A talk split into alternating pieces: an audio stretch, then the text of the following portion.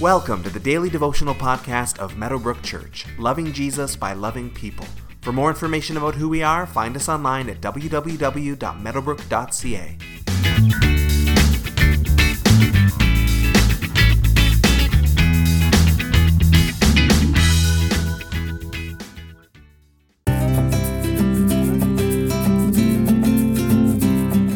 Sometimes when we write a letter or an email to someone, we throw in some loose odds and ends, some personal comments, say hi to so and so for me, etc. As we wrap up the book of Romans this week, Paul has finished basically all of the teaching, all of the leading that he wants to do, but now he finishes for real with some personal comments. The comments give us some insight into the people of the early church, the life of the early church, which we'll explore as we go through the week. Romans chapter 16, verses 1 through 5 says, I commend to you our sister Phoebe, a deacon of the church in Cenchreae. I ask you to receive her in the Lord in a way worthy of his people, and to give her any help she may need from you, for she has been the benefactor of many people, including me.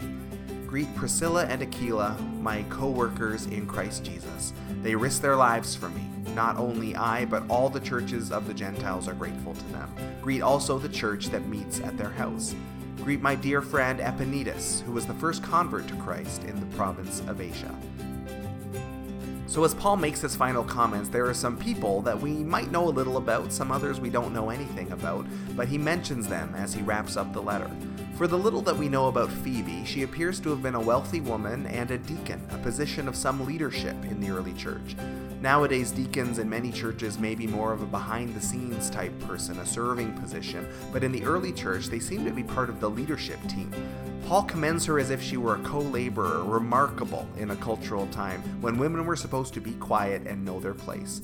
Phoebe is obviously getting things done, she is honored and revered, and the fact that she's the first one that Paul mentions in this letter is very telling. He obviously admires her a great deal and is grateful for her. Paul also mentions Priscilla and Aquila, who we've met a number of times in the book of Acts. They were tent makers by trade, as was Paul, and they served alongside him as missionaries and teachers and encouragers of the early church. Again, interesting to this is that Priscilla's name is listed first.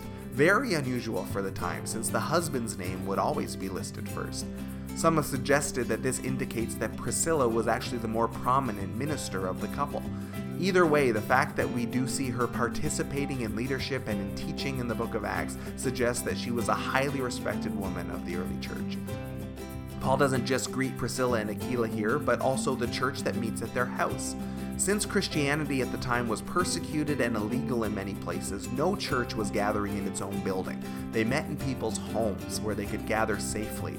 We see this happening over and over again in the New Testament, and there is something about it that points to a simpler and more intimate expression of Christian life.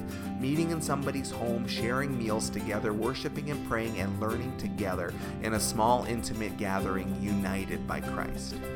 As you go about your day today, reflect on these few verses. What about them strikes you about how the early church functions? What's interesting or maybe challenging to you? And what might that mean for your own expression of your walk with Jesus?